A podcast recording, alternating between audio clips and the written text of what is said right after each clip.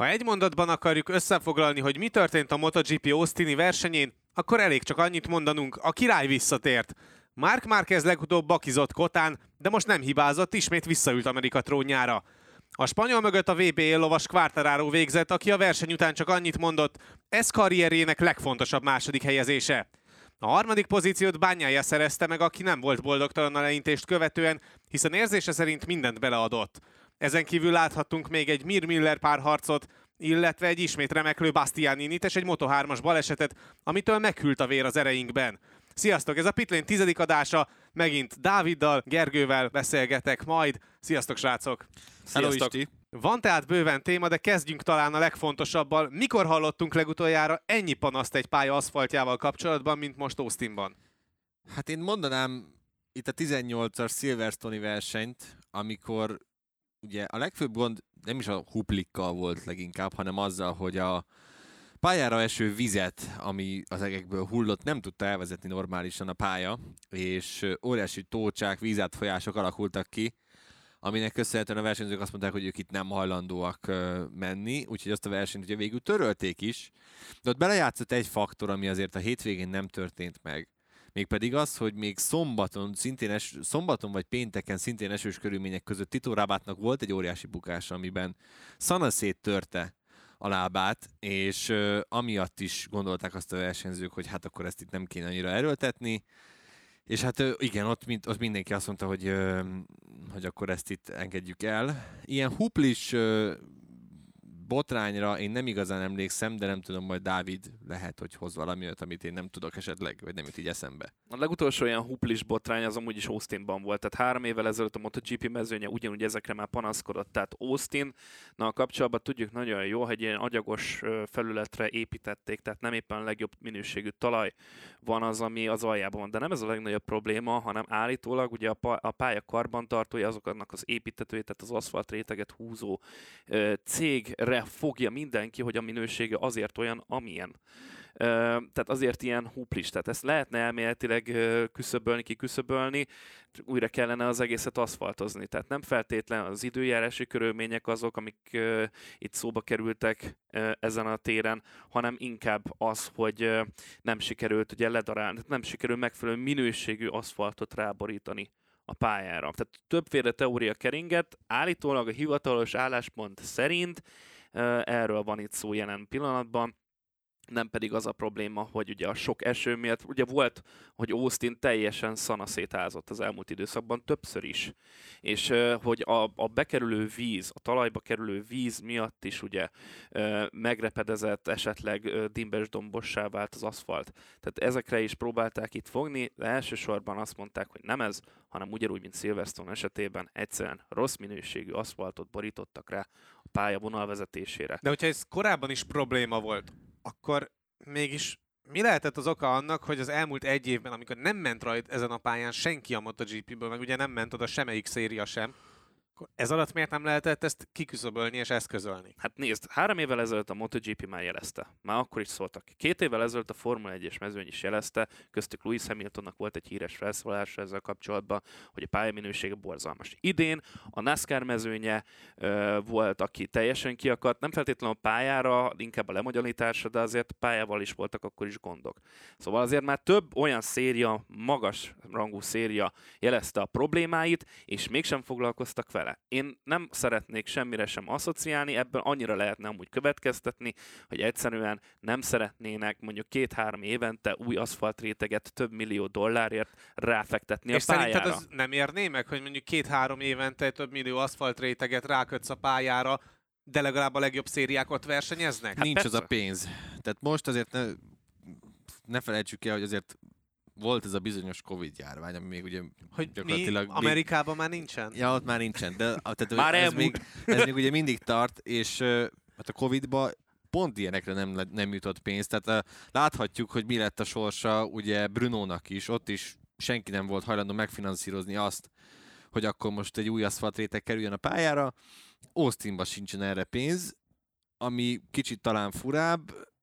Igen, hát eléggé tehát, fura. Igen, tehát de én szerintem ez a legegyszerűbb megoldás, hogy egyszerűen kifutottak a pénzből. Ugye kaptak egy, tehát az a lényeg, ami Dávid is mondott, hogy ez az agyagos homokos talaj, ez egyébként amellett, hogy nem volt jó az aszfalt minőség, ez az agyagos homokos talaj, ez folyamatosan mozog a pálya alatt, tehát, hogyha tízzer év múlva rendeznek rajta versenyt, akkor már tök jó lesz, elvileg, a geológusok szerint addigra nem lesz vele probléma, addig meg valahogy ki kell húzni, mindegy. Úgyhogy ez most a fő gond leginkább, hogy ugye, hogy mozog alatta a pálya, alatta a homok, agyagréteg, az ott nem, a, nem az igazi, és hát a MotoGP-sek már adtak egy ultimátumot, hogy jövőre már pedig ők nem fognak jönni versenyezni, hogyha a kettestől a 11-es kanyarig nem sikerül újra aszfaltozni a pályát. Ez a minimum. Tehát, hogy a legjobb az lenne, hogyha nyilván az egészet meg tudnák valahogy csinálni. És egyébként van rá már technológia, hogy ezt az agyagos, homokos talajnak a mozgását is meg tudják állítani majd.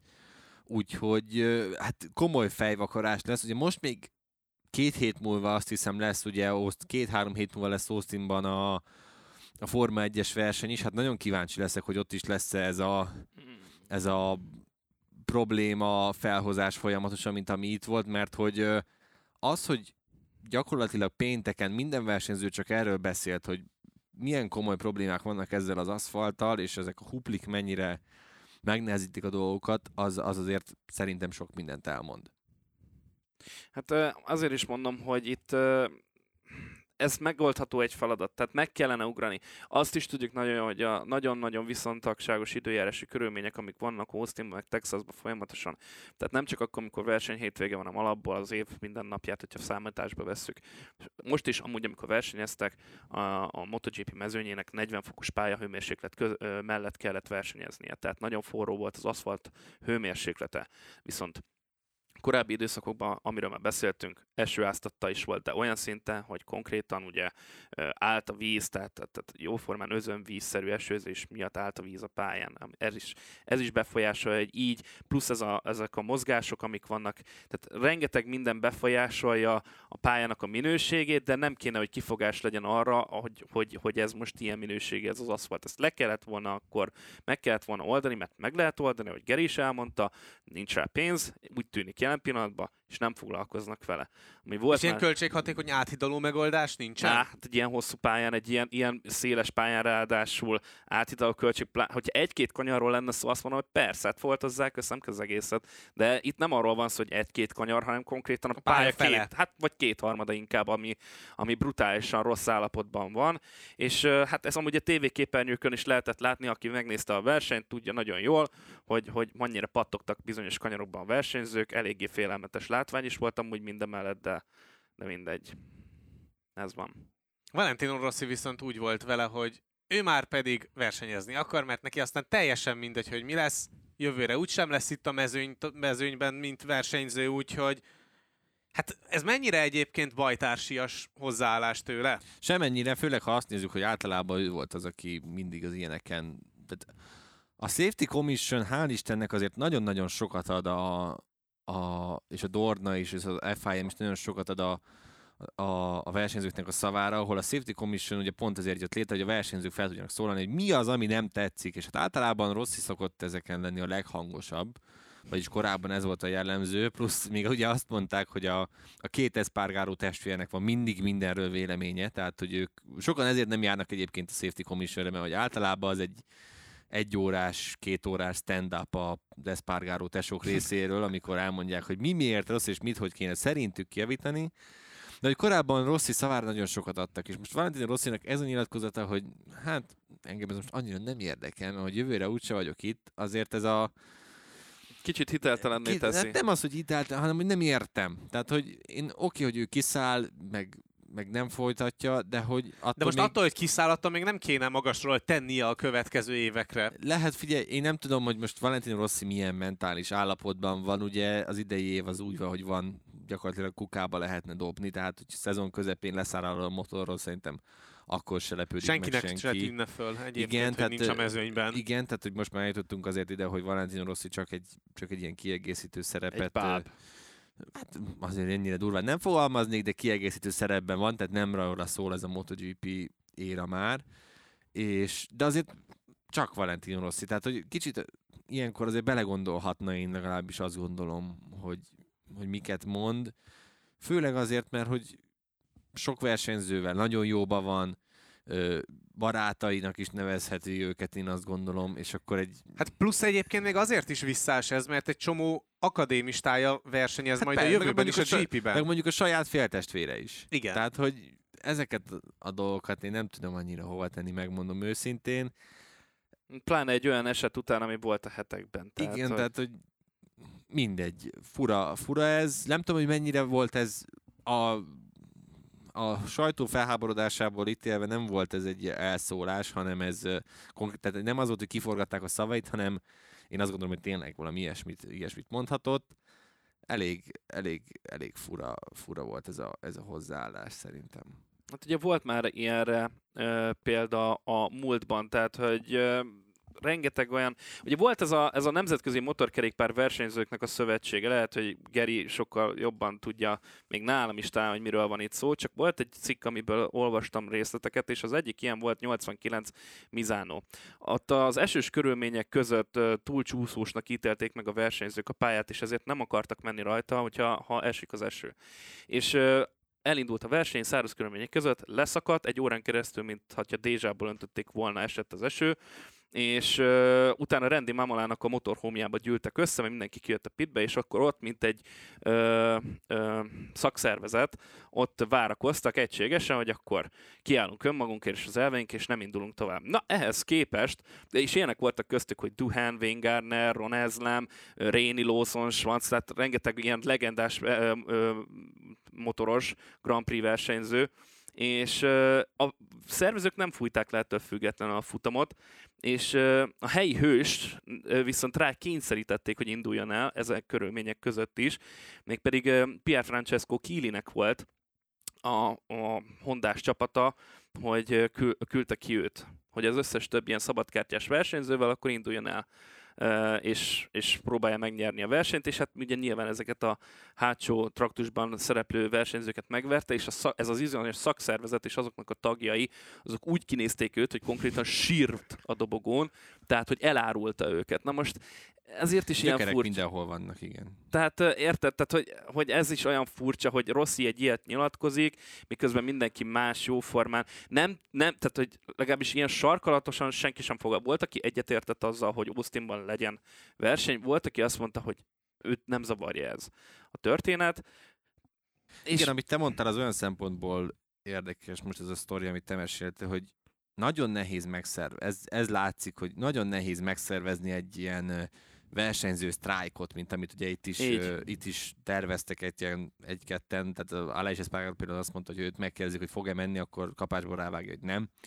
Ö, De egy ilyet szinte lehetetlen összehozni. Silverstone-ban 18-ban sikerült, mindenki egyet értett, de ugye az, ahogy mondtam is, a, a Rabát-féle sérülésnek is volt köszönhető, legalábbis én azt gondolom.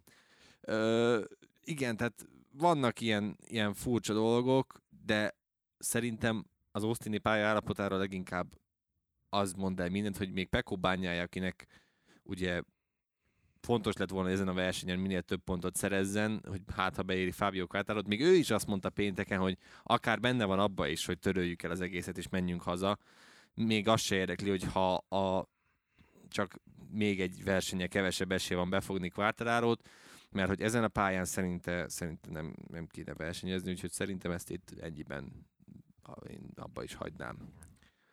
Akinek viszont úgy tűnik, hogy teljesen mindegy, hogy milyen az, te- az Austini pályának az aszfaltja, az Mark Márquez, aki megint nyerni tudott. A többi Honda viszont megint sehol nem volt hozzá képes. Nyilván erre lehetett számítani valamilyen szinten, hogy a Hondák közül megint csak Márquez hozhatja a vállalható teljesítményt, de mit tud Mark Márquez ezen az aszfaltcsíkon, aminek köszönhetően ennyire domináns tud lenni, legyen bármilyen egészségügyi állapotban? Ezúton szeretnék gratulálni Dávidnak, mert ugye a ti versenyünkben ő volt az egyetlen, aki továbbra is bevállalta De azt, teszem hogy- hozzá egyébként, Gergő, utána neked volt egy csillagozott megjegyzésed, hogy ezek után a tippek után biztos akkor az lesz, hogy 10 másodperccel agyon fogja verni a mezőnyt már ez a száraz futamon. Igen, és egyébként uh, fantaziban jól is jött ki, mert végül út, őt, őt is betettem. Na mindegy, úgyhogy uh, ezúton szeretnék gratulálni Dávidnak. Márquez pedig, uh, hogy mitől fekszik neki ez a pálya, annak ellenére, hogy ennyire fizikális, és, és ugye nincsen annyira jó állapotban még mindig elvileg a, a jobb válla. Tehát most már a vállával, tehát nagyon régóta azt mondja, hogy nem a felkarjával vannak itt a problémák, hanem a vállával vannak a gondok. De hogy ezen a pályán ö, a jobb vállával nem kell akkor a fizikai előtt kifejtenie, mert ugye alapvetően ez egy balos pálya, és, és a jobb vállát nem kell komoly erőkifejtésre használnia. A jobbos kanyarok se olyan durvák egyáltalán ezen a pályán, tehát simán le tudta hozni fizikai állapotban is. Ami a nagyobb kérdés volt a verseny előtt szerintem, hogy tényleg a fizikailag hogy fogja bírni, már pedig Austin kőkemény fizikailag, és, és kibírta. De nem is akárhogy, tehát legutoljára nem tudom, mikor láttunk ilyen Mark Márquez versenyt, hogy a az első kanyarban az érre állt, és onnantól kezdve végigvezetett. Tehát, hogy ez tényleg a 19-es, 19 végi önmagát idézte. Nagyon érdekes, hogy annak ellenére, hogy azért a jobb uh, karja javulgat, az Alpine Stars egy speckó jobb jobb válprotektor-szerűt csináltatott Márkeznek, hogy több helye legyen mozogni a vállának. Ez is egyfajta érdekes megoldás volt. Lehetett látni a sajtótájékoztatón, hogy ott ült, hogy a jobb válla egy kicsit olyan volt, mint egy ilyen lovagnak, hogy ott nagyobb, nagyobb mozgás tere volt, mint a balnak, de végigbírta, és szerintem ő is, ő is meg volt lepődve, aztán hát ugye a csodálatos fánkos fogadása végén az, az nagyon jó volt, tehát az nagyon kellett oda a még nem volt biztos a, a, a futam vége előtt, mert még, hogyha jól emlékszem, Gyuláék is azon gondolkodtak, hogy végül megkapja-e azt a fánkot a pódium tetején. Hát sejtettük, tehát hogyha megnyeri, akkor úgyis megkapja a fánkot. Megkapta, csodálatos volt, mindenki nagyon örült. Ez, ez, tehát ez, ezek a fogadások, amikor, hát korábban már nyertél nagyon sokat, ha megint nyersz. Tehát ez olyan, mint hogy gyakorlatilag százszázalékosan izé, tennél valamire 0,1-es otccal körülbelül. Tehát Ezek olyanok, mint a Dávid fogadásai. Mi, mire, mire gondolsz most? Hát volt valami olyasmi, amikor akkora tétet vállaltál, hogy ha nekünk lesz igazunk, akkor fizetsz egy-egy sört. Volt valami ilyesmi. Na látod, és nem emlékszel rá, hogy miről van Na, szó. elkanyarodtunk a, a lényektől. Mindegy, tehát uh, Márquez ezt, ezt fizikailag is jól végigbírta, ami, ami szerintem egy nagyon jó előjel a, a 22-es szezonra egyébként. Hát erről már ugye az elmúlt időszakban is rengeteget beszéltünk, tehát nem csak ez az eredmény mutatta meg azt, hogy Mark Marquez készen el 2022-re, hogy visszatérjen abba a formába, amiben 2019-ben láthattuk őt. Tehát ha is, hogyha visszatér, akkor jöhetnek újra a rekorddöntögetések, és megint egy olyan időszakot fogunk szerintem átélni, amit korábban már megszoktunk. Olyan, de nem csak az volt a furcsa, vagyis nem is furcsa, hanem nem is érdekes, hanem nekem, nekem egy olyan érzésem volt a versenyt végnézve, hogy mint hogyha visszaröppentünk volna egy két Mint ha már láttad volna. Mint hogyha láttam volna már És ilyet. képkockáról képkockára, kanyarról kanyarra, ugyanaz, ugyanaz kottára. És így vártam azt, hogy így, mikor esik el? Mikor esik Kottára, el? kotán. Oh, oh. hát persze, hát a szokásos párkez verseny itt összejött. Egyébként itt most már tényleg az a kérdés, ugye, hogy fizikailag, tehát Sachsenringen egy balos pályán nyert, ami fizikailag nem megterhelő annyira most Kotán nyert egy olyan balos pályán, ami fizikailag kutya nehéz. A következő lépés, ami hiányzik, egy jobbos, jobbos pályán, pályán vagy egy olyan pályán, amit ő annyira nem szeret, nyerni. Na akkor tényleg azt mondom, hogy akkor, akkor visszatért a régi önmagához már. Amíg már viszont ez nem jön össze, addig a helyén kell kezelni minden ilyen eredményét? Figyelj, egyébként most így fejből nem tudom, hogy ha levesszük az első néhány versenyt, amit ő kihagyott, és akkor úgy össze hasonlítanánk a többiek eredményeivel, hanyadik helyen állna Márquez, én szerintem ez az év úgy alakul, ahogy ő eltervezte, nyereget, nyert versenyeket, ott tud lenni, tud versenyképes lenni, aztán majd, majd meglátjuk, hogy az új Honda és jövőre, hogyha tényleg fizikálisan is visszakerül oda, ahova ő, ő gondolja magát, akkor, akkor mit tud kezdeni a, a mezőnyel én látok egy olyan forgatókönyvet, hogy egyébként jövőre ez a Márquez, Bányája, Quartararo 3-as akár egy nagy csatát is vívhat a VB címet, de ennyire még nem szaladnék előre. Tehát, hogyha egy jobbos pályán tud nyerni Márquez, akkor, akkor én azt gondolom, hogy beszélhetünk arról, hogy, hogy ő visszatért. Nem tudom, ez milyen messze van, de de beszéltünk. Mizánó, egy jó példa lehet. Mizánóban jól ment most ugye legutóbb hát is. Igen, tehát... negyed, negyedik helyen ért végül célba, az lehet egy reális, bár ott én továbbra sem látom, hogy ki fogja megverni bányáját. Vagy éppen quartararo Hát igen, Mert hogy Quartararo mind a ketten körülbelül ugyanolyan tempóra voltak képesek múltkor. Igen, na mindegy, ne szaladjunk ennyire előre. Márquez nagyon jó, a többi Honda meg hát uh, Felejthető. igen. Mm, Nakagami a Nakagaminak egyébként az FP4 és az FP3 alapján lett volna jó versenytempója, csak hát azt nem láthattuk, mert elesett. Igen. Ö, Paul Espargaro a, hozott egy megint egy ilyen szokásosat, és Alex Márquez is Hozta a szokásosat. most nem, nem találta annyira, úgyhogy Hát ezek, ezek, ezek megint azok a szokásos tényleg eredmények, amiket nem lehet kommentálni semmilyen formában. Gyengék. Egyszerűen Nakagaminak lehetett volna tényleg, mert ő ott volt azért, és ott, hogyha nem dobja el az egyesben, ha jól emlékszem, az egyesbe dobta el a kiáraton, de ott többen is megmondta. nem, volt. az zárkó A volt, zárkó akire te volt. mondod. A, a hosszú, Nem, a hosszú egyenes hosszú hátsó a végén. végén, ahogy visszafordult, Igen. ott, ott esett el valahogy. Igen, mert valahogy majdnem ki is ütötte, nem is emlékszem pontosan, talán lehet, hogy, hogy vagy bányája volt, vagy Miller volt nem éppen. tudom éppen ki voltak előtte, de igen, Majdnem ki valahogy is ütötte. sikerült. Nagyon ráesett, túl erőltette azt a féktávot, és akkor elment az eleje.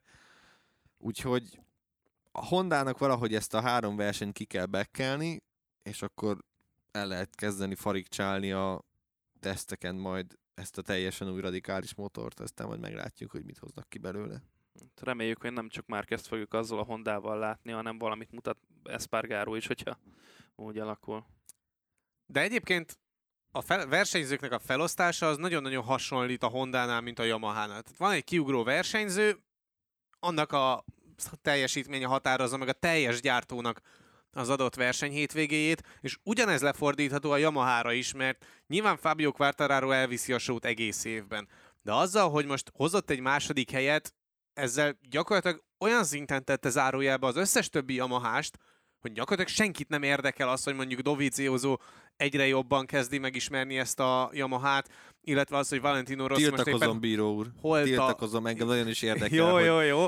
De Valentino Rossi mondjuk hol tart éppen a Hakni túrnéjával. Tehát itt most minden arra koncentrálódik, hogy Quartararo innen már nem is veszítheti el a VB-t kis Azt túlással. eddig, tehát figyelj, ebben igazad van, hogy ezt innen elbukni, ehhez, Tehát most már nem lehet azt, ezt hogy már, figyelj, elbukja. innen, innen már innen már, tehát Bányája szempontjából innentől nem az van, hogy még erőből akár vissza lehet hozni, ehhez már kellenek Quartararo hibái, kell az is, hogy a hogy mondjuk az égiek közbe szóljanak, és lehessen egy bazi nagy eső, amiben Quartararo annyira nem szokott jól menni. Tehát nagyon-nagyon sok, sok minden kell ahhoz, hogy, hogy innen ezt Quartararo elbukja. Ő is ugye úgy fogalmazott, hogy te is mondtad korábban Isti, hogy ez volt talán karrierje legfontosabb második helyezése. Mizánóban az első meccslabdája is megvan, de azt mondta, hogy nem fogja túl erőltetni, hogyha nem jön össze, akkor lesz még két hely, ahol behúzhatja. Igen, valóban a Yamahának én azt gondolom, hogy a utóbb, tehát eddig csak Quartararo-ról szólt a dolog. De mióta Morbidelli és, és Dovizioso visszatért, valamiért én azt gondolom, hogy azért rájuk is érdemes figyelmet fordítani. Morbidelli messze van a százszázalékostól, tehát ez látszik, tehát nagyon-nagyon gatya még szegény fizikálisan, tehát hogy benne, benne, benne még jóval-jóval több van. A Mizánói második versenyen kíváncsi leszek, hogy mit fog tudni. Andrea Dovizioso pedig halad a jó irányba. Tehát, hogy hogy mondjam ezt neked? Az első, tehát Mizánóban, amikor visszatért, akkor a győztestől 42 másodpercre végzett. Ezt most le tudta faragni 25-re, és három világbajnoki pontot is be tudod hozni. Mindezt úgy, hogy 8 hónapig nem ült versenykörülmények között motoron. Tehát azért látni kell, hogy 22-re szépen alakul ez a, ez a Yamahás brigád, abban van igazság, hogy alapvetően nem arról szól itt most, hogy Dovizioso meg Morbidelli mit tud, Rosszit pedig szerintem már régen elengedte, elengedte mindenki. Ugye Dovinak a visszatérésével kapcsolatban mi beszélgettünk nagyon sokat előtte a podcastban, mert mint amikor ugye kiderült, hogy akkor Dovizioso jön a Yamahához, hogy neki nyilván az lesz a legnehezebb, amit most te is mondtál, hogy visszatérjen hosszú idő után versenykörülmények közé. Ilyen szintű visszatérést vártál te mondjuk tőle? Vagy ez egyáltalán egy nagyon-nagyon erőn felüli visszatérés tőle? Átadnám Dávidnak a szót, mikor mondtam neki, hogy kit tegyen be a fantazi csapatába, amikor kevés pénze volt. Tehát most, most zsebre dugja a kezét, és önelégülten így hátradől, és elmondja azt, hogy mennyire büszke magára, miért Hát végül, ezt a tippet végül is adta. Stefan Bradl nagyon nagy választás volt neked azon a hétvégén. Ne, hát nem, nem, az nem direkt volt, az be volt ragadva. Tudom, mert ugye. a Mikéle Pirrót nem lehetett, mert ugye Így. nem volt benne a programban. Így, igen. van, így, tehát ez, ez mind csak a rendszernek a hibája, hogy ide jutottam, meg az, hogy későn kezdtem be. Na mindegy. Dovizioso amúgy remekül motorozott ahhoz képest, amit vártunk tőle, hogy elmondta a Gergő is. Szerintem ennél több, tehát hogyha valakit ki kéne emelni, a Yamahás brigádból nyilván Quartararo után, akkor ő a második helyezett. Tehát ez, ez, ezen a hétvégén legalábbis, ezt kár lenne tagadni. És hogyha ezt ilyen ütemben tudja ezeket a hátrányát leforogni, és amúgy ne felejtsük el, amit megint csak már említettünk, milyen nehéz körülmények között kellett ráadásul teljesítenie. Tehát, hogyha visszatér egy olyan egy pályára, két éves motorra. egy kétes motorral ráadásul, tehát sorolhatnánk a nehezítő körülményeket és tényezőket, ami Dovizioso elév le lett pakolva, és így hozni egy ilyen eredményt, az valami zseniális. Tehát ez mutatja azt, hogy még, még így is van benne azért valami, hogy még talán tényleg van értelme is annak, és nem csak egy, egy kirakatba tett versenyzőről van szó, mint Rossi esetében például. Most nagyon csúnyán fogalmazok, de, de egyszerűen ez az igazság. Tehát nem arról van szó benne, még le, tényleg van potenciál. És ez amúgy megint egy fejvakarás lehet a Yamaha számára, hogy hogyan hozzák össze a 2022-es brigádot. Már nem a csapat szempontjából, hanem ugye nyilván ő is fog kapni egy, egy gyári motor, de lehet, hogy jön egy negyedik kompetens versenyző oda mellé, tehát hogy annyira nehéz és összetett jelenleg ott a Yamaha körül ott a dolgok, hogy nem tudják szerintem még ők maguk se eldönteni, hogy mi hogy legyen. Egyszerűen még Morbidelli meg nyilván természetesen neki azért. Szerintem azért annyira nem, én nem látom ennyire vészesnek a szituációt. Quartararo jól fog menni, valószínűleg jövőre is. Morbidelli is fel Morbidelli százszerzalékosan ülhet Igen. majd fel jövő éve Hát reméljük, úgyhogy és, reméljük. és sokat dobhat majd rajta. jó lesz. Az a kérdés, hogy ki lesz végül ugye a, Negyedik Negyedik. negyedik Yamahás, amiről És- nagyon nagy csönd van, hát ha majd Mizánóban okosak leszünk, többet már szerintem nem érdemes ezzel kapcsolatban találgatni. Ö, ennyi. Összességében nyilván nekik az a legfontosabb most, hogy Quartararót minden áron eljuttassák a bajnoki címig. Hát a Triple, triple Crown az szerintem messze lesz, mert a Ducati és, és a Bányája Miller páros erősebbnek tűnik, tehát lehet, hogy a gyártói bajnoki címet és a és a csapatbajnoki címet el fogják végül bukni, de úgyis mindenkit általában az egyéni világbajnoki cím érdekel, úgyhogy, úgyhogy ennyi. És ha már úgyis rákanyarodtunk a Ducatikra, akkor beszéljünk először Banyájáról, mint az utolsó dobogós versenyzőnk. Neki mind ment el ez a futam, hogyha elment neki ez a futam és a VB cím? Én egyszerűen nem éreztem benne azt a... Lehetne most gumizni megint, hogy a gumikérdések... Pedig azt szereted. Hát ő azt mondta, ő azt mondta, hogy a, De ezért nem a verseny elején érezte úgy, hogy hasonlóan nem működnek jól a gumik, ugye, mint, mint például Silverstone-ban, vagy, a, vagy az osztrák első, első versenyen, de hogy egyébként is, ha jól működnek, szerinte ez volt a maximum, amit ki lehetett volna ebből a versenyből hozni. Erre akartam így. Figyelj, ő tök reálisan lát, látja. Szerintem ő pontosan tudta, amikor elkezdtem most nyeregetni a versenyeket, meg, a, meg hozza a polpozíciókat. Hogy ez most már inkább csak a szép lezárásra így lehet van, elég. tehát hogy ez tökéletes előkészülés lesz a 22-es, ö, mennyit 22-zők basszus, nagyon durva. Tehát Hát már, már, ennyire készülök a- de már Igen, elkönyvelted. Tehát, hogy Pedig a 22-re ez tökéletes formaidőzítés lesz, hogy akkor onnantól kezdve el tudja kezdeni erősen az egész évet. Öm, és ennyi, szerintem. Mm, figyelj, nem volt ezzel problémája, mondom, meg, tehát ő nagyon intelligensen tudja ezeket kezelni, tehát pontosan helyén tud- tudja rakni, hogy mi miért történik, és érti a dolgokat.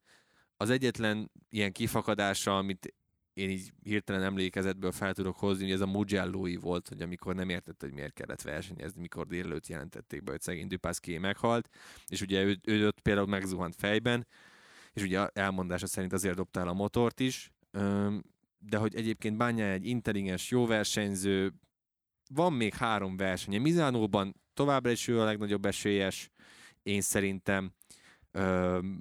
Portimaóban is jól tud menni. Hát Valencia az egy baromi nagy kérdés, és mondom, itt ezt már ő is tudja, hogy itt, ha Quartararo nem hibázik, vagy nem jön az eső, akkor neki a VB címre nincsen esélye. Nyilván mindent meg fog tenni, de hogy szerintem ő ezt azért valamilyen szinten már elengedte. Hát nyilván ugye Bányájának ez egy nagyon jó év volt minden szempontból, hogyha így is maradna az egész történet. Ha a csapaton belül nézzük, csak a gyári, alakulat, csak a gyári alakulatra koncentrálunk. Millert ugye arról már beszéltünk, hogy azért hozták ide, hogy ő hozza el a VB címet, ő legyen az esélyes rá leginkább. Ehhez képest arról beszélgetünk, hogy Bányájának van még mindig, is nem is matematikai esély arra, hogy behúzza ezt a címet. Én egyébként ezt a gondolatot, bocs, hogy megszakítak, de ezt vintem volna tovább, csak éppen sokkal gyorsabban kötöttél rá Gergőre, mint amennyire én tudtam. Tehát eh, ugye mondta Gergő azt, hogy Bányája egy reálisan látó versenyző, pontosan tudja, hogy mi a rajz. És 2022-ben azért ez a gyári Ducatinak egy nagy előnye lehet, hogy egy olyan csapattársat kap majd eh, Peko Bányája maga mellé, aki talán másodrangú pilótáként egy csapatban szintén ugyanolyan helyzetfelismeréssel rendelkezik, mint ő maga. Hát meg ugye nyilván ezt ezen a hétvégén is láthattuk, hogy tudta nagyon jól, miről van szó. Kitették a táblát, nulla tized, vagy ezred, vagy század különbség van közöttetek, és egyből levágta Miller a történetet, hogy gyere pajtás, hát menjél el. volt a bányája felirat, igen. Így van, tehát, hogy hajrá, menjél. És akkor ez egy nagyon jó szárnysegéd lehet 2022-re bányája mellé, és erről is beszéltünk korábbi adásban, hogy Miller pontosan erre a szerepkörre is akár szívesen ott marad a Ducatinál, és segíti a csapat munkáját, hogy előre vigye.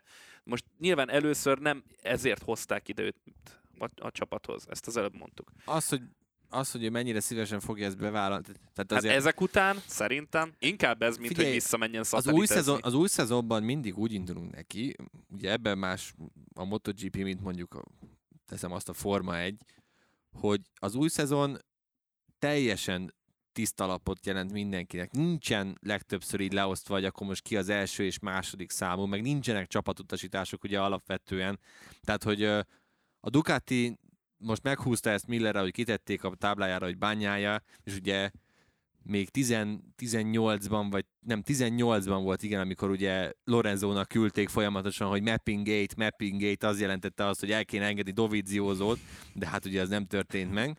Mindegy, tehát hogy alapvetően én azt gondolom, hogy egy új szezon itt mindig azt jelenti, hogy akkor teljesen újraosztják a kártyákat, és ha Miller jobban fogja kezdeni, és neki lesz nagyobb esélye akár meghúzni a VB címet, akkor nyilván őt fogják támogatni. Tehát itt nagyon gyorsan el tudják engedni, hogyha valakinek úgy érzik, hogy már mondjuk nincs akkora esélye, és más kell támogatni. Ö, Nyilván ki Persze, fog értem, amit, tehát figyelj, Miller abszolút egy nagyon-nagyon jó csapattárs. Látja ő is, hogy mi, hogy van, merre, hány méter. Ez, hogy megint egy ilyet, meg, tehát ugye már Mizánóban is mondta, hogy nagyon szívesen blokkolja a többieket Pekó mögött, nincsen azzal gondja. Most is azt mondta, hogy persze átengedi akár, úgyhogy hát érdekes, érdekes ez a szituáció. Igen, ebből az egészből köz, következtettem erre a 2022-es évre is, mert nyilván, hogyha meg megnézzük, a Ducatik azok milyenek. Ugye hoztad ezt a Forma 1-es példát. A Forma 1-es példáról indulva pedig lehetne azt mondani, hogy a Ferrari milyen például. Ez az olasz mentalitás, olasz versenyző ráadásul bányáját, tehát hogy olyan sok tényező van, ami arra sarkalná a csapatot, meg úgy mindenkit, hogy őt tolják, hogyha ilyen jól szerepel, hogy erre azért lehetne talán már az év elejétől építeni. Nem biztos, hogy így lesz, sőt, sanszos, hogy nem így lesz. Nem lesz mert így, nem, nem, lesz, mert vissza a Petrucci Doviziózó dologra, amikor Aragonban is nem értették, hogy miért Doviziózó húzza Petrucsit, és nem fordítja. Tehát ezt engedjük el ezt a dolgot, ez nem fog megtörténni. Tehát uh, alapvetően az olaszok ezt így fogják csinálni, hogy akinek nagyobb esélye van, az fog megkapni minden, minden segítséget. Igen, és akkor ebből lesz majd az a forgatókönyv megvalósítva, hogy ugye mennek majd a körbeverések a gyári Ducatin belül, és akkor ennek a legnagyobb profitálója, vagy ebből a legjobban majd Quartararo és Márquez profitálhat majd Igen, jövőre. hát ezt kell majd ugye nyilván kitalálni, hogy mit az a baj, hogy idén valahogy is rendezni ezeket a sorokat, mert ezek Igen. a körbeverések, ez... Igen, ez erre itt, akartam még utána. Ez itt borzasztóak, pláne úgy, hogy jövőre ráadásul 8 Ducati lesz a rajtrácson, ebből 5 gyári, és egy, egy ilyen félgyári, tehát hogy ott ilyen szempontból mi lesz, az menedzselni. nagyon-nagyon és, és, és jönnek, lesz. hogy mindegy, ezekre is majd kitérünk, vagy nem tudom, hogy még belefér az, hogy beszéljünk nyilván többi Ducatisról, tehát a szatellitesekről. Hát beszéljünk, mert Martin például kifejezetten jól ment egészen a büntetéseig, hát Zárkó meg a másik oldala a mérlegnek, tehát hogy Hiába Zárkó műtét meg ide, oda. borzalmas volt. Ilyen műtét ide vagy oda, ez nem jött össze megint ez a hétvége Zárkónak. Egyrészt, másrészt pedig ugye nekem Martinról jutott még eszembe, hogy ő azért nem volt olyan kegyes bányájához, tehát ő nem állt félre, valljuk be őszintén, a büntetése után már tényleg elengedte, de őnek is tábláztak, és nem, nem azt mondom, hogy Hát neki föltartotta. nem tábláztak ilyet, hogy bányája. Tehát, hogy neki nem ne- volt nem. az Neki csak külön, a különbséget dobták hogy, igen, ki tehát oda. a különbséget Arra mondom, dobták, és hát mögött egy- egy jön Peko, de az, hogy mi külön, mint ahogy feltették Nem. Millernek, olyan, olyan nem, nem csak volt. célzás értéke volt annak is Figyelj, szerintem. én egyébként, és eh, Simon Krafár is ezt mondta igazából, mikor ugye van egy ilyen levezető műsora a MotoGP-nek, és ő is azt mondta, hogy hát azért ez a, ez a hiba, ez lehet, hogy nem volt annyira véletlen. Én is Mhm. ugye ezt mondtam azonnal Gyuláiknek, mikor láttam, hogy nem lennék meglepve azért, ha ez nem szándékos valamilyen szinten. Ugye utána, amikor tehát azért látszik, hogy a Dorna is próbálja a produkciót életben tartani, tehát hogy azért erre egy büntetést kapni, na, tehát azért kicsit ezt én is erősnek éreztem, hogy ezért még egy büntetést is kapott szegény Jorge Martin, de hát nyilván show must go on. Hm. Egyébként tök jól ment, tehát hogy Mhm. alapvetően ő rajta látszik, hogy Ez volna tőle, egy tőle, dobogó. tőle félnie kell ö, Jack Millernek. Ö, Johann Zárkó pedig ez, ez egy teljes lefelé ívelő pálya, amin ő most, most van, és nem tudom, hogy hol az alja. Tehát ilyenkor van az, amikor nyilván most vakarja a fejét egyébként a Ducatis vezetés, hogy basszus gyerekek, jövőre ezzel a zárkóval mi mit fogunk csinálni úgy, hogy Bastianini most ezzel a 19-es régi Mondd kaki, ki. kakival Mondd ki, szutyog, tök, mondd ki. tök jól megy, és akkor mi most még egy évig nézzük Johann Zárkót. Tehát nagyon rendes gyerek az Zárkó, de hát, hogy érted? Meg nagyon jól beilleszkedett a Pramákhoz, az látszik, de hogy ez a lefelé ívelő pálya, és Bastianini meg nagyon elindult felfelé, most nem kezdek el egy, egy ilyen egész rage dolgot itt, hogy miért van ez, tehát ez, ez mekkora hülyeség, hogy már a szezon elején bejelentik gyakorlatilag, hogy ki hova igazolt, tehát hogy kéne itt is egy rohadt átigazolási időszak mondjuk a szezon végén, mindegy, whatever. És akkor Ö, az alapján, hogy milyen mintád van az előző Így szezonból, van. az alapján döntesz. Mert Így most van. érted, a szezon Tehát, elején Zárkó is a VB címért Igen, harcolt. Tehát mindegy- mind, milyen okos volt a Pramac Ducati, meg a Ducatinak a vezetősége, hogy magához láncolt az Árkót. Verték is a mellüket, meg gondolom ment is az ego boost, hogy milyen ügyesek vagyunk, aztán most meg ott állnak, hogy letolt gatyával várják azt, hogy Zárkóban legyen bármi Igen, is. mindegy, ez nagyon-nagyon érdekes, és egyébként ugye mivel mindenki a Ducatival van szerződésben, akár lehetne így teszem azt pakolgatni őket, mint ahogy azt csinálja a Red Bull, ami szerintem egy nekem legalábbis tetszik, ahogy ők azonnal, hogyha valaki jó van, mennyi fiam, akkor Gaszti le, te fő, összevitt, tehát ez szerintem egy tök jó hozzáállás, Mm, ö, mert hogy akkor nem az van, hogy most nézed a, azt, hogy az ár. Jó, de mondjuk nem biztos, hogy az is egy jó hozzáállás, hogy úgy cserélgeted a versenyzőidet, mint az alsó nadrágodat. Jó, hát azért azt túlzásnak mondanám, hogy az alsó nadrágjaidat, de hogyha ilyen, tehát hogyha valaki ennyire nem működik már egy ideje, akkor az viszont kicsit előre lendítheti, meg fellendítheti, hogy egyik helyről pakolgatják a másikra. Mindegy, nagy kár ezért, hogy, hogy Bastianini jövőre egy ilyen félgyári motort fog kapni. Nem lesz ez egy jó, rossz csomag, de, de ő, ő szerintem megérdemelt a gyárit jobban, mint mondjuk Luca Marini, aki meg csak azért fog gyári nőni, mert hogy tesókám kifizeti. Na mindegy, ennyi. Befejeztem. Hát végül is tényleg nem lehet erre mit mondani. Zárkó, hogyha a maradék három fordulóban nem mutat valamit, akkor egyértelmű a, a döntése tekintetben. Bastianininek egyébként van esélye arra, hogy ezután az utolsó öt futam után, hogyha meg, ide vesszük még az utolsó három futamot, és az utolsó öt futamán gurít egy nagyot, már pedig ugye Mizánóban gurított egy nagyot, most is sikerült neki. Van rá esély, hogy esetleg mégis gyári motort kapjon, vagy ez akkor így már eldölt, Nincs. hogy akkor ez kuka? Ö, az van, hogy megkérdezték erről Paolo Ciabattit, hogy Paolo pont ezzel kapcsolatban, hogy ilyen állás szerint úgy tűnik, hogy nagyon kéne az a hatodik gyári Ducati jövőre, és mondta, hogy én nagyon örülök ennek, de hogy nincsen rá elég resource, tehát hogy nem tudják előteremteni egyszerűen már az öt a max, és a, ugye ez a hatodik is úgy lesz, hogy ez mondjuk egy tök érdekes és tök jó koncepció, hogy a, a Ducatikon úgy változtatnak, hogy a, az új fejlesztéseket viszont rá tudod aggatni a régire is. És akkor ez fog történni, hogy az új fejlesztéseket így szépen ráagasztják a Bastianini egy évvel korábbi motorjára így menet közben, és akkor így, így És akkor ebből lesz az a félszerzetes ebből megoldás, lesz ez amit a, mondtál. igen, ebből lesz ez a GP 21,5, és akkor azzal fog menni. Hobbit. Úgyhogy, úgyhogy így fog történni, nem tudnak, tehát hatodik gyári motort nem tudnak előteremteni, ami még megmentheti ugye Bastianit, hogyha ha ugye Valentinoék nem tudnak elég pénzt előteremteni, és akkor régebbi technikákkal kell megelégedni, de én ezt a forgatókönyvet egyelőre nem látom ö, jönni, úgyhogy, ö, úgyhogy ennyi. És ez megint egy olyan dolog, hogy megint arra beszélgetünk ki, hogy merre, hány méter, hova ugráljon, hova szerződjön át.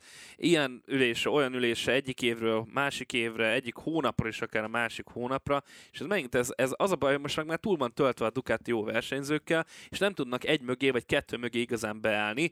Ö, mert láthatjuk például, hogy Miller lehet, hogy gyári versenyző lesz, lehet, hogy a szatelites kötelékből ö, valaki gyorsabb lesz nála, és megint ott lesz a fejvakarás, hogy akkor ki mögé álljanak be, mert az összes többi, a hondások nyilván egyértelmű, hogy Márkezzel ö, fognak, vagy Márkez mögé fognak ö, állni, a Quartararo mögé a Yamahások fognak állni leginkább, nyilván ezek megvannak, ezek a lapok le lesznek osztva 2022-ben, a Ducatinál megint nem lesz leosztva Most én szerintem. nagy összeget tennék rá, hogy Miller 23-ban Pramac Ducatis versenyző lesz, de ne De szaladjunk. 22-ben meg megint ott vagyunk, hogy még nem tudjuk eldönteni, hogy mi lesz. Mindegy, ezt majd megírja a jövő. Most én, én erre nagy összeget tennék, hogy 23-ban már nem lesz gyári Ducatis versenyző Miller, csak Pramac Ducatis. És arra mekkora összeget tettél volna a hétvégét megelőzően, hogy Alex Rins lesz a jobb suzuki versenyző? A házat, mindent, nem, nyilván nem, nem viccelek. Uh, hát Rinszre tényleg egy lyukas garast nem tudok rátenni mostanában már, mert látva ezt a ezt a tényleg ő is ez- ezen a hullámvasúton öl, amin van egy ilyen irtózatos lefelé menés, és akkor utána most megindul fölfelé. Tök jó pofa volt amerikai focis sisakban látni, meg, meg ilyenek, de, de hogy ez ilyen el vagyunk ebbe a langyos vízbe, és akkor így így szépen ott, ott, ott Most, amikor már nincsen igazi tétje neki a szezonjának, lehet, hogy ő is egy kicsit Az a- nyugodtabban és felszabadultabban versenyez. Igen, az a baj Alex És rins kevésbé görcsös. Az a baj Alex rins hogy ö, ugye a legtöbb versenyző, mikor bukik, akkor tudja, hogy miért bukik. Na már most Alex Rins nem tudja, hogy mi a különbség a között, amikor jól megy, és amikor elesik. Mert mindig elesik. Hát nem, nem, nem, nem esik el mindig, és ez benne, hogy szerintem ő se tudja, hogy mi a rohadt különbség a kettő között. Mit csinálok akkor rosszul? Nem tudja szerintem megállapítani. És ezt valahogy a suzuki se tudják, tudják kezelni, mióta Brivio van, azóta pláne szét van esve Rins. Nem tudom, nagyon fura ez az egész Rins szituáció, legalábbis nekem. Hát ez a hétvége megint olyan volt, amire nem lehet szavakat találni. Megint ott voltak az elejében a suzuki azért tudjuk nagyon, hogy 19-ben, ahogy már Geri is amúgy tett volna rá egy lapáttal talán, hogy akár dobogót is megszerzik még ezen a hétvégén. Megint jól szerepeltek, ott voltak azért a futam végéig párosával szépen. Gergő meg én is dobogóra vártuk például Joan Mirt. Így, így van. Ehhez képest mondjuk Mir 8 lett, tehát mindegy. Meg aztán volt itt a végén az, ami történt meg, tehát ugye azért itt volt, volt, volt, volt balhé bős- bőségesen ez a, ez a csörte például Millerrel, szóval eh, meg, tehát valaki, Ez a, ez a, szо- ez a sokadik, sokadik, sokadik- felvonás. sokadik felvonása, igen. Ez, ez valahogy ez a suzuki év, a tavalyi év után annyira szétesett, és annyira nem tudnak senkivel semmit se kezdeni, se csapatszinten, se versenyzői szinten, se Suzuki is nyert már idén futamot? Nem, ugye? Nem, nem nyert nem, Suzuki idén. harmadik Hát helyeket hozott a Mir, meg másodikat. Ugye, igen, tehát hogy ez is egyrészt hiányzik a repertoárból, hogy idén futamot se sikerült nyerni, meg látszott azon a Miller elleni bevetődésen is Mirnél, hogy nem több, tehát ilyeneket akkor húzol meg, amikor tudod, hogy alattad a motor egyszerűen többre nem képes. Akkor mész bele egy, egy ilyen teljesen buta, bevetődős előzésbe. Jó, mondjuk Joan Mir ezeket szereti, tehát hogy azon a Katari versenyen, amikor Jack Miller visszavágott neki, ugye a célegyenesben, ott uh-huh. előtte már feldöntötte egyszer majdnem Fábio Quartararo-t, ugye Joan Mir, utána pedig Jack Miller, tehát hogy ez egy ilyen egyfajta törlesztés is volt Miller részéről. Teljes, teljesen ö, azt érzem a suzuki hogy nem tudják, hogy merre van most az előre, ami egy világbajnoki csapattól óriási, óriási Meg ilyen blama. szintű szétesést csapatszinten fel tudtak idézni a közelmúltból? Na, hát az, a, a Ducati ezt általában mindig megoldotta, tehát ez, ez ment Meg a, nekik. hát mondjuk a Márquez féle bukást követő Honda. Igen, tehát vannak, vannak ilyenek, mm, de, de így, így tényleg nehéz hova tenni, és nagyon villámgyorsan el kell dönteni, mert lassan vége 21-nek, és semmi előrelépés nincs azt tekintve, hogy akkor Brivio helyett most ki az Isten lesz a csapatmenedzser, mert ugye most kitalálták idén ezt a nagyszerű japán ötletet, hogy hát vagyunk mi itt elege, majd megoldjuk valahogy, hát nem sikerült. Úgyhogy ö, valamit erre villámgyorsan ki kell találni, és én nagyon gyorsan előkotornám Livio Suppónak a számát a helyükben, hogy Livio, légy szíves, akkor érkezz, mert, mert, mert más jó opciót én nem látok ilyen állás szerint nekik. Teszem hozzá, mondjuk a Suzuki-nál van rosszabb helyzetben lévő csapat, ilyen például a KTM, amely ezen a hétvégén megint csak Brad Bindernek köszönheti azt, hogy egy vállalhatónak talán mondható hétvégén van túl. Hát majdnem megint jött ez a Sunday Man, de igazából még ezt se lehet elmondani. Ott volt az elejében ő is, aztán pedig visszaesett szépen lassan Binder, és a többiek hát megint szóra sem érdemesek. Tehát Oliveira legalább ezen a, a, a ilyen körülmények között, meg ilyen pályán azért Oliveira azért jól szokott teljesíteni, legalábbis, hogyha én jól emlékszem a múltból. Ehhez képest most önmagához képest, meg az elmúlt időszakához képest egy vállalható eredményt hozott, de, de ugye még mindig nem az a, azt a régi ö, Oliveirát látjuk, a, akik mondjuk, aki mondjuk zsinórba három dobogót szerzett ebben az évben. Tehát, hogy ettől még mindig messze vagyunk, de talán már kezd magára találni. Tehát ez egy gyenge hétvége volt Bindertől, talán önmagához képest Oliveirának ez egy, ez egy jobb ö, ö, versenye volt a többiekről, mert hát nem lehet szavakat találni. Tehát Lekóna, Hát Lekulna fél lábbal már, Már a Superbike-ra Superbike-ozik. készül, tehát ő már, ő már azt a Hondát rugdosná. Petrucci meg már már a számolja hom- vissza a napokat, hogy mennyi van még hátra a szezonból. Fél lábbal már a homokban a Dakarra készül. Hát már, hát már a, a, a vég, ö, tehát a kifizetést ö, várja már csak.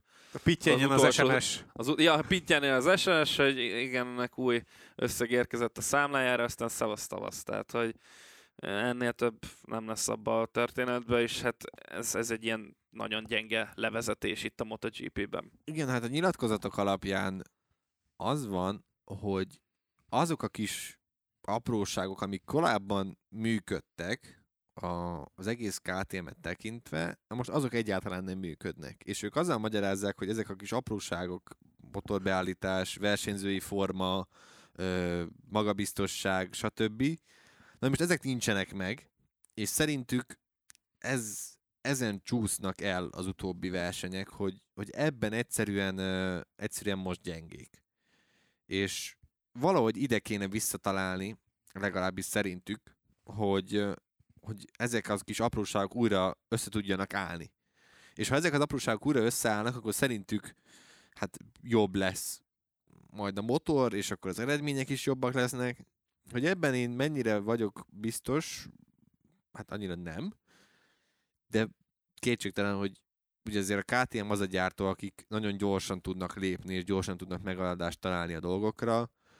Hát most nagyon gyorsan kell tudni megoldást találni, és egy jó Portimaót mondjuk összerakni a hazai versenyzővel, mert arra, arra akkor lehet majd építeni a, a jövő évben. Tehát akkor Mizánót akkor már át is ugorjuk, tehát tudom, hogy nem mentek ott olyan jól, de hogy ott akkor nem tudnak esetleg egy, mondjuk egy jó kis ká- kaotikus esős verseny, amire azért van kilátás. Jó, hát de most a kaotikus esős verseny, az kijöhet, érted, mondjuk Sok másnak is, de azért Taka nyilván az, Nakagaminak is, ha úgy van, vagy mit tudom én, Iker Lekónának Hát is. általában azért minden ilyen- pont belehúz ezekbe, csak erre próbáltam. Jó, hát de az meg nem, nem megoldás, Jó, de az meg nem ad tiszta mázli. képet arról, hogy hol tart Persze. konkrétan a motor. Tehát, Tehát, nagyon hogy- szép volt egyébként Bindernek a futamgyőzelme idén, de abból mégsem tudsz olyan nagyon sok következtetést levonni Nem, a hát- száraz és az ideális körülmények között. Persze, tehát azért mondom, hogy én inkább építenék Portimaóra, ahol azt, azt Miguel Oliveira úgy ismeri, mint a saját tenyerét, ott, én ott próbálnék meg egy minél jobb eredményt összehozni. Aztán, aztán lesz, ami lesz. Egy csapatról nem beszéltünk még az Apriliáról, de ott ugye Nem is Maverick. Viñales nem indult el a korábbi tragédiára köszönhetően, illetve és Espargaró pedig egyszerűen nem bírta a huplikra beállítani az Apriliát, és végig szenvedett a hétvégén, ötször bukott. Igen. Tehát nem lehet, ez végig szitta az egész pályát, itt nem lehet versenyezni, a versenyzésre alkalmatlan az egész aszfaltsík, minden szidott, amit csak lehet, a motor sem megy, nem tudja mi van, tehát egy teljes katasztrófa volt Ale és Espargarótól ez a hétvége, de erre szavak nincsenek, amik itt voltak vele egész hétvége során, tehát egyszerűen annyira gyenge teljesítmény nyújtott, hogy nem, de, nem, de nem csak ő, tehát úgy csapatszinten megint azzal, hogy beállítások terén, de szerintem ebben közrejátszott az is, hogy ő, őt idegesítette ez a pálya, hogy ennyire, ennyire huplis, ennyire nagy probléma van vele, hogy mondta Geri korábban ennek az adásnak az elejébe, és azért az eszpárgárok rendszerint szoktak a versenyző elig- eligazítás során ö, felvetéseket, meg problémákat találni ezzel, azzal, amazzal. Hát itt gondolom lehet, hogy volt egy csak állaista egy, egy órás monológ. hiányzott egyszerűen Vinyál, nem csak azért, hogy fizikai jelenléte nem volt ott, hanem egy motorral tudtak csak adatokat gyűjteni. Azért az baromi kevés. Főleg úgy, hogy azért Ale és Espargaró nem mindig tud olyan jól menni, hogyha nem ideális a körülmények. Hát ez most nem volt, messze volt az ideálistól. Úgyhogy hát ez, ez, ez így baromi nehéz volt, és tényleg a legjobb, legrosszabbból a Huplikon a Suzuki és az Aprilia nézett ki egyébként magasan, és, és ezeken a Huplikon elpattogott, össze-vissza ment Csóri motor, meg Aleix Espargaró is, úgyhogy ezért is nagy kár, hogy ugye Maverick Viñales nem tudott ott lenni, mert mert ő talán ezt, ezt jobban tudta volna kezelni, tudott volna tanácsokat adni, és akkor egyszerűen, ha egyszerűen két motorból tudod az adatokat elemezni, az már sokkal-sokkal jobbnak számít, hát ez most, ez most nagyon nem jött össze. Kiknek jött viszont össze ez a hétvége? Beszéljünk a hétvége nyerteseiről és veszteseiről. Én mondok egy nevet, hogy ki, melyik őtök kezdje. Dávid, te nyerted meg ezt a nagyszerű dolgot, de te döntheted el, hogy vesztessel vagy győztessel kezdjünk. Legyen a, a győztes ennek a hétvégének, viszont hogyha, de én is válasszak, akkor Igen, igen. Fábio Quartararo. Tehát ez szerintem azért a hétvégét tekintve, és így az év vége felé azért kell ezt mondani, mert karnyújtásnyira van az, hogy világbajnoki címet szerezzem. Ennél talán a második helyen, hogyha most ugye hármat kéne felsoroljam, akkor Mondjuk itt csak egyet szoktunk, Ja, itt de egyet, nyugodtan van. mondhatsz hármat. de nem, azért nem, mert akkor elvenném a lehetőséget tőletek, úgyhogy marad ez. Szabálytalankodjon csak nyugodtan a Nem, Dacia-t. nem, marad ez. Quartararo. Kerek Gergő? úr. Na, most akkor én döntöm el, Gergő. Ez igen. Inasban vagyok téve rendesen. Jó, hát én utolsónak akartam jönni egyébként, mert én egy olyan győztes hoztam, aki vesztes is, Hmm. És róla már korábban beszéltünk, hogy miért győztes és vesztes, ő Enea Bastianini nálam. Megint jól ment, de jövőre csak a félgyári motor marad neki. Úgyhogy kellett volna mondanom. beszéltek. Kerek úr, Ragaszkodni kellett volna a Gergő ti- ötletéhez. Hát ö, Van egy csomó, nem mondtam. van sok. Egyébként sokat lehet választani. Igen. De én akkor mondom a legegyértelműbbet. Hát Márquez. most, hát nyilván. Mark Márquez és a MotoGP nyerte a legtöbbet ezzel, mert kezd visszatérni, aztán kész. Igen. Tehát, hogy már kezdnek ez a futam győzelme, ez most már tényleg olyan volt, hogy közel járunk ahhoz a Márquezhez, aki tényleg egy lépcsőfokra vagyunk Fú, attól, a- amúgy- attól amelyik dominálja a mezőnyt Am- éveken keresztül. Amúgy tudjátok, hogy mire vágynék leginkább? Egy jó Quartararo, egy jó banyája, és Igen. egy, és egy, és egy jó... 2022-ben, mert hogy rég Márquez. hangzott el a 22, úgyhogy gondoltam, Hát akkor pár, ezt pár hónap múlva tök jó lenne ez. Főleg Viszont- ebbe. ha már én fejeztem be, akkor most engedtessék meg nekem, hogy én kezdjem a következő kört. A hétvége veszteseivel, nálam az egész texasi pálya. Tehát az a sav, amit kaptak eb- ezen a hétvégén, az az egész hétvége, hogy tényleg mindenki fikázta őket. Nem tudom, hogy ebből PR szempontból hogy lehet jól kijönni. Utána aztán befenyítették őket, hogy ha nem történik meg az újraaszfaltozás legalább abban a részében a pályának, akkor az egész MotoGP kihagyja az egészet a francba úgy, ahogy van. Tehát, hogy itt Azért- most nagyon-nagyon mélyről kell visszajönnie a közvéleménybe. Érdekes, érdekes a választás. Öm, Nem, most nem Azért- tudta a fantazimat szídni. azért nem, hogy mondjam ezt neked, annyira nincs vesztes helyzetben Austin, mert hogy például a MotoGP-nek nincsen alternatívája mm, Amerikában. Csak olyan- oda mehet? Gyakorlatilag, hogyha a biztonsági előírásokat veszük figyelembe, akkor jelen állás szerint ezeknek csak Austin felel meg. Ami miatt mindenki számít a Forma 1 segítségére majd, hogy a Forma 1-esek is, hogyha panaszkodnak, akkor viszont lesz változás Austinban, és lesz újra aszfaltozás, az az, hogy a Forma 1-nek viszont vannak alternatívái. Ugye mm, Amerikában, ugye lesz Miami-ban is talán utcai verseny. Az utcai verseny, azt azonnal. felejtsük el, az a Dolphin stadionja környékén van. Jó, az... hát de mindegy, akkor is alternatíva, baszkikám. Nem, nem, Dehogy nem, de nem. hát alternatíva. Hát tudnak máshol is versenyt rendezni, mert autóversenyt máshol tudnak Akkor rendezni. legfeljebb rendeznek kettőt MotoGP ott. Hát versenyt viszont jelenállás szerint nem tudnak. Az, hogy most terve van, nagyon-nagyon távlati terve, hogy mondjuk majd valamikor az Indianapolis-i pályára visszaviszik a mezőnyt, az meg olyan, hogy oké, okay, de hát most majd egyszer valamikor. Tehát ezért nehéz csak, ezért van jó helyzetben Austin MotoGP szempontból legalábbis. Hát nézd, Indianapolisban simán vissza tudnák vinni. Tehát ott ugye most már átvette az irányítást Roger Penske, és felfelé ível minden, ami az ő kezébe jut. Tehát egy aranyember jó formán is. Azt az Indianapolis meg... Aranyember. Ez a most komolyan, tényleg szerintem amúgy abból az Indianapolisból egy csomó mindent ki lehetne hozni. Ehhez képest például a legújabb hírek szerint például a Forma 1-et Las Vegasba szeretnék majd vinni. Tehát ott van Austin, ott van Miami, ott van Las Vegas, mint nyugat-amerikai ö, helyszín, és akkor Indianapolis megint ki van hagyva a képletből, amit amúgy nem értek. Ö, Na, é- de akkor érted, amit mondok. Hát, értem, amit mondasz, de ott van Laguna Seca is. Tehát ott az Laguna miért- Secát engedjük el, könyörgöm. Eleve egy rossz pálya, amin van egyetlen egy jó kanyar, kettő, ezt már múltkor megbeszéltük, nem megy át a biztonsági ellenőrzéseken. Mit akarsz Laguna Secába? Hát ami... Mondjuk azt a Moto3-as be, balesetet, ha elképzeled Laguna Secába, ami most megtörtént Austinba, ott, a, ott a, az egyenesbe, na abból akkor most nem itt, tehát akkor ab- ott egy dupla tragédia van. Tehát engedjük el Laguna Secát, könyörgöm. Nagyon jó az Indikának, meg a NASCAR-nak, menjenek csak szépen rajta, de ennyi. Másra nem alkalmas már, el kell engedni. Egyébként meg jó verseny, tehát most Laguna Secában annyi jó verseny nem volt például MotoGP-ből, így hirtelen, ha visszaemlékszem, egyet tudok felhozni. Többet annyira nem. Cáfolj rám. Hát nem tudok rácáfolni, Na. mert ebben igazad van, csak Látom. érted, azért vannak azért mégiscsak alternatívák, hogyha Austinban nem lenne mondjuk jó. Én most csak ezt arra mondom, hogy amerikai nagy díj nélkül De nem, olyan pálya nem lehet alternatíva Dácika, ahol nem Ahol- engedik el a ahol nem engedik magát a biztos, mezőnyt. nem biztonságos. Hát de van, mondom, ott van például Indianapolis, abba is lehetne akár fantáz. Most amerikai nagy díj nélkül akarod hagyni 22-t?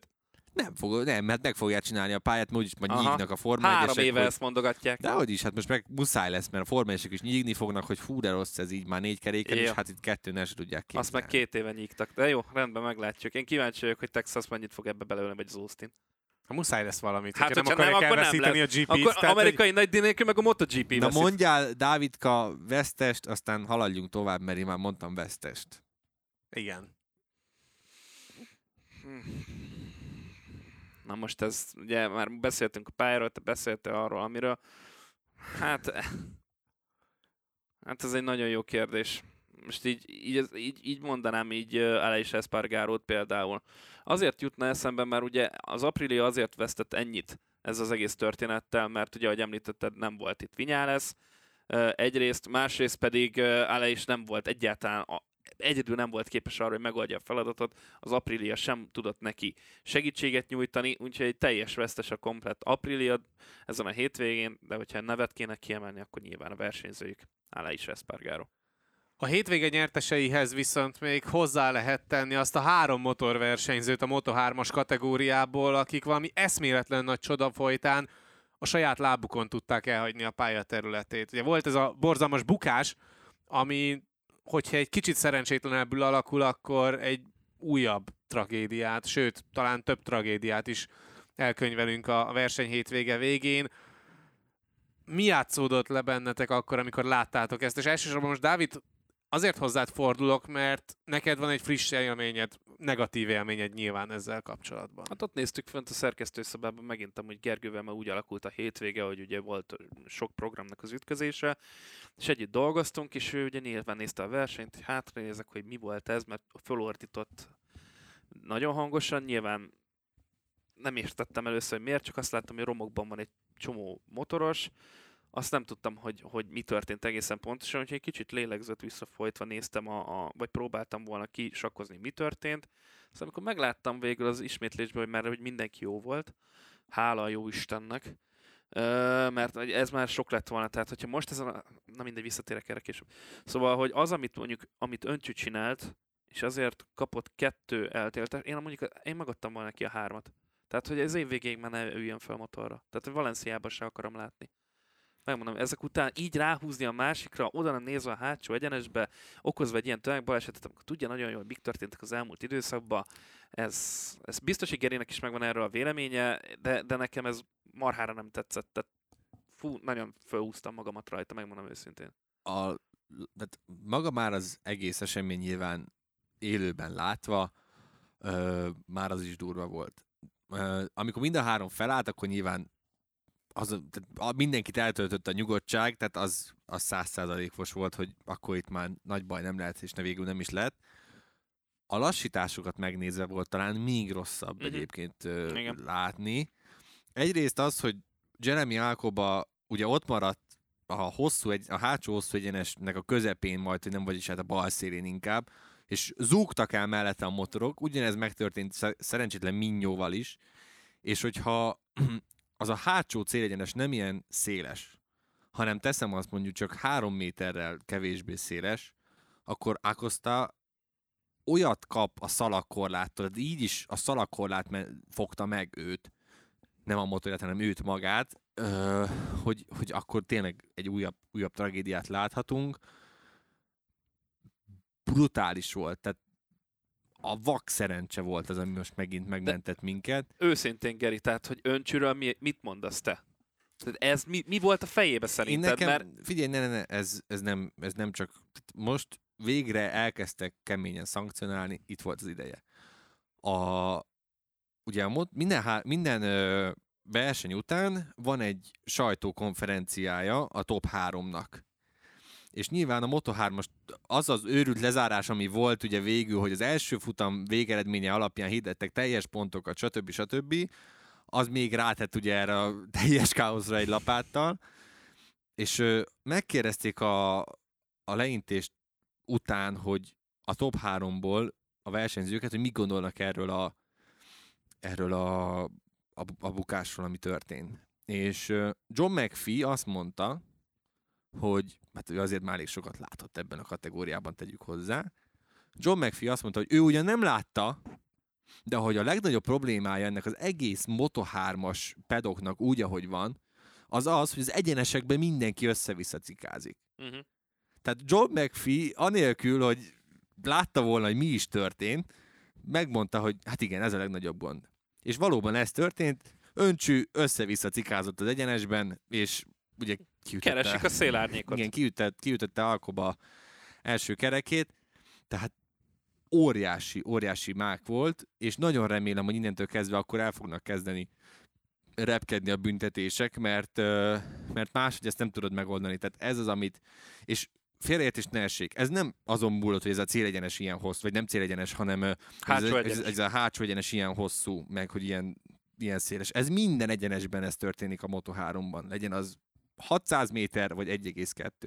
Minden egyenesben ezt történik, hogy össze-vissza jönnek, mennek, vágnak át keresztbe, és mondjuk az, amit Öncsű teljesen megérdemelte. Látszott egyébként, mikor ott elkezdték mutogatni először a, a pedokban, hogy huha, menekült a kamera elől, és akkor, akkor utána, már tudta, hogy hunyó. Utána pedig elkezdett magyarázni, hogy hát a, ő csak így átment, izé, próbált menni a buborékba a többiek után, de nyilván sejthető volt, hogy valami komoly szankció következik, és ez egy tök jó dolog. Viszont az, amit Jeremy Ákoba elkezdett, hogy hát öncső, izé, így, meg úgy, meg amúgy. Pont az Ákoba. Pont Jeremy Ákoba, pont. aki Barcelonában, amikor az élen állt, elcsukta a gázt a célegyenes előtt, hogy akkor feltartsa a mögötte jövőket, és akkor ne tudjanak szélárnyékozni. Tehát hogy ez az, a másik kedvencem, amikor Gabi Rodrigo kezdi ezt el. Tehát a két olyan, hogy szokták ezt mondani, bontó golyó, aki mindig így kiüti, össze-vissza mennek, stb.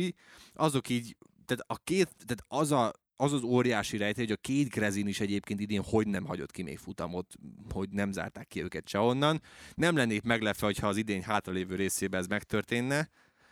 Úgyhogy tök jó, abszolút megérdemeli ezt a szankciót. Én abban reménykedek, hogy akkor maradjon ez a tökösség.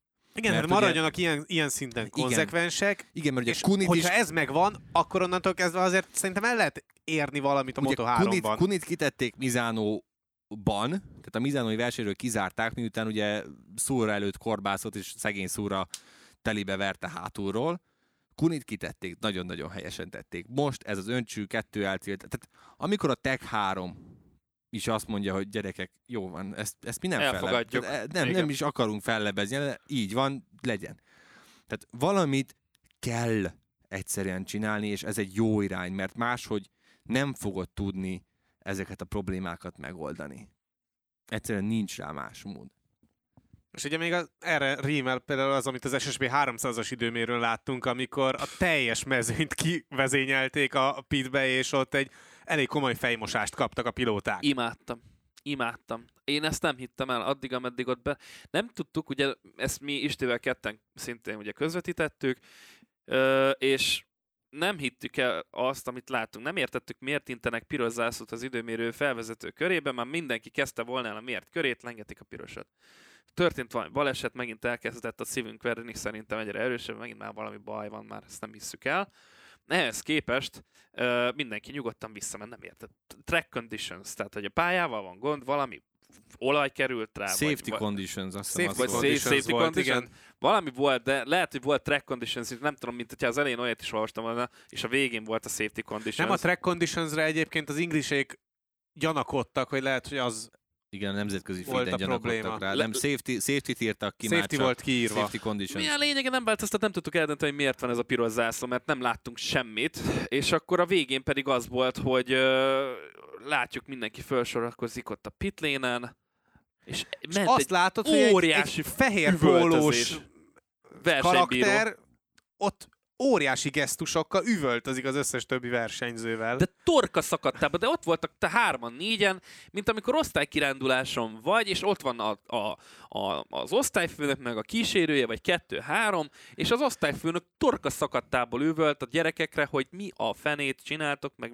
játszatok már rendesen, csak itt komoly dolgokat kellett csinálni, itt komolyan mentek a pályán, és ez életetekkel játszatok, és úgy ez elmúlt hetek után olyan szintű felmosást kaptak, hogy szerintem de mindenki így nézte, Á, Csak- ült csak a motoron, Tudod, és így az a probléma. Dávid, ezzel egyébként, hogy nagyon jó, hogy eljutottunk ide, hogy a i- ennyi FIM, időt? de miért kellett ennyi időt Igen. várni? Tehát Hát ez látod, kellett ez a három tragédia sajnos idén, úgy e- tűnik.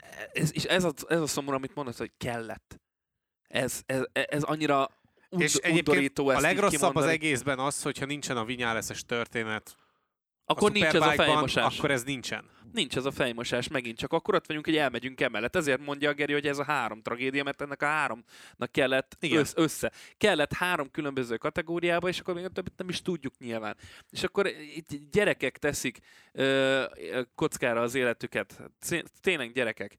És, és, és, és akkor ilyennek kell történnie. És, mert ugye a problémáról nem beszéltünk. A probléma az volt, hogy a pályán lassan mentek a felvezető körön. Az ideális éven lelassítottak. Össze-vissza, nem csak az 40 ideális event. Tehát, hogy hát még nem tudtál hova is. menni, hogy ne legyen ott valaki. Persze, persze, de hogyha lassan mész, a nem ideális íven, azzal még kevesebb a probléma, mint hogy az ideális íven lassítgatsz, kimész a hosszú körös büntetés miatt fölrajzolt bukótérbe, Vagy meg- kimész a bukótérbe, vagy a, csak vagy, a, úgy. vagy a simán a Igen. bukótérbe, össze-vissza, vissza a pályára, érdemes. jobbra-balra, keresztbe, 40-en. Érdemes megnézni ezeket a felvételeket. Amiket a Dávid mondott, abban is tök igaza van, hogy ezek gyerekek. És a gyerekekkel kapcsolatban ott is mind, tehát nincsenek itt nyilván, a szülők ebben nem szólnak bele, hogy kisfiam, hogy versenyzel. Tehát itt a stewardoknak kell a kezükre csapni, majdnem más mondtam így hirtelen, hogy kisfiam, ez már pedig nem. Elég volt, és ezért tetszik nekem ez az irány. Diszkvalifikáljunk, küldjük el őket nyugodtan, mert hú, most kinyilatkozta egy hirtelen, nem is tudom. Még korábban is volt, ö, nem tudom, kit zártak ki ugyanígy egy versenyről, de talán valami, valamelyik MotoGP-s versenyző nyilatkozta, akit kizártak korábban versenyről, hogy amikor látta kívülről, hogy mi történik, egy versenyt végignézett kívülről, a pedokból, meg tévén, akkor látta, hogy ú, basszus, tényleg igazuk van. Tehát ez egyszerűen elengedhetetlen lesz hozzá, én azt gondolom, és maradjanak ezek. És ami még fontosabb, hogy a csapatoknak is az legyen az érdeke, hogy ne csináljanak ilyeneket a versenyzők, hogy azt viszont, hogyha valakit diszkvalifikálnak, vagy nem engednek elrajtolni, azt ne lehessen helyettesíteni. Mert akkor a csapatoknak is fájni fog, hogy hát akkor az a versenyző után nem kapunk Úgy van. pénzt, hogy nem indul el, stb. stb. Így stb. van. Ennyit kell csinálni, és nagyon remélem, hogy ezek hatni fognak. Mert, mert ez, ez így, ahogy ez így van, ez így nem maradhat. Hát az, hogyha bevételtől esik el egy csapat, amire amúgy nagyon fontos, tehát nagyon nagy szüksége van egy túléléshez és utána tovább lépéshez esetlegesen, ahhoz ezek kellenek, mert baromira drága még egy SSP 300-asnak is a szezonja.